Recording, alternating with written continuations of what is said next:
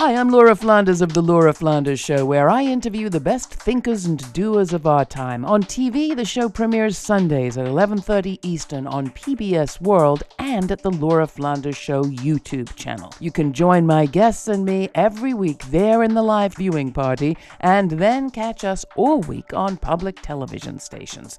Prefer to listen? Find us on a radio station near you or subscribe to the free podcast.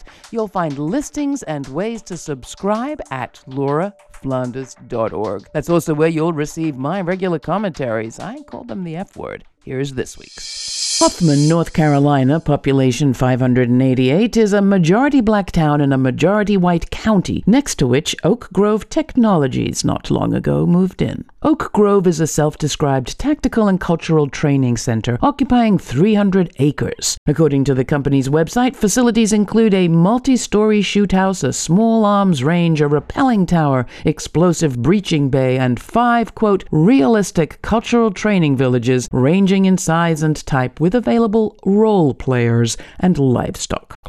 The company insists they only train sworn professionals, but the center's website declares that Oak Grove offers, quote, all their capabilities to Department of Defense, government agencies, law enforcement, healthcare, commercial, and nonprofit organizations. The residents of Tiny Hoffman have serious questions about what's actually going on at the end of their road. They could deal with the shooting, but when the center's clients started blowing stuff up a stone's throw from their backyards, then life became pretty unbearable. Roderick Brower imagined building his own house here in his family's home place, beside its large rye field beneath its towering eastern pines. This September, petunias were still blooming in the pots hanging outside his mother Barbara's kitchen, but she and Roderick have had to move elsewhere on account of the explosions happening at all hours. It's not noisy like truck traffic or thunder, they told me. It's shake the windows, rattle your bones, drive even hunting dogs up the walls noisy. Barbara, 81, has a heart condition. Roderick was worried. His worries intensified when he watched an armed insurrection take over the Capitol January 6th. The decals and demeanor on the rioters in D.C. looked a whole lot like those on the guys racing up his road. Long beards and bumper stickers, dark glasses driving at speed. The men coming to Oak Grove didn't look like sworn professionals to him. So who is training in Hoffman? According to a report from the Costs of War, Pentagon spending totaled over $14 trillion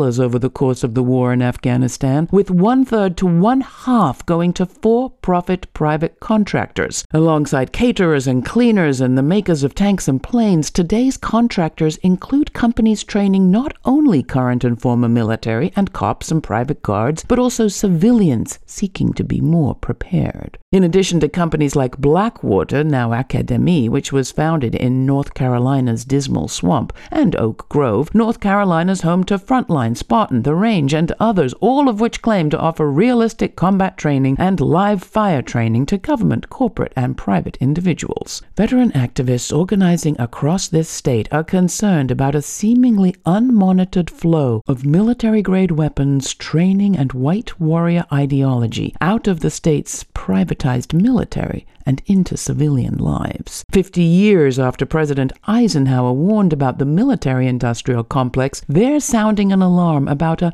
paramilitary industrial complex, and they're working with communities to stand up for safety. We tell the rest of the story this week on The Laura Flanders Show. Subscribe to our channel on YouTube or check the listings at our website to watch on public television or listen on community radio. Or read the article in The Nation magazine this week. You'll get more details at lauraflanders.org.